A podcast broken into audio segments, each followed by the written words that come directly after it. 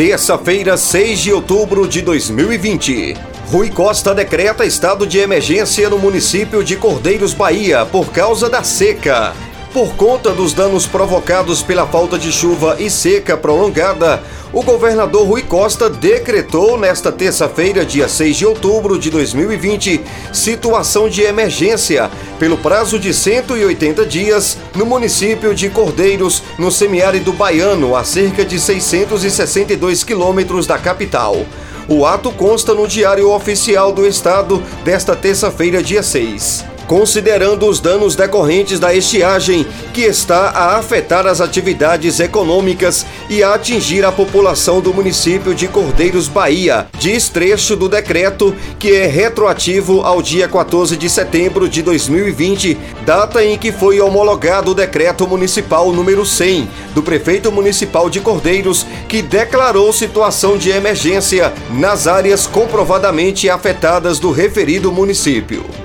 da Rede Estação Pop News por telefone Adson Alves.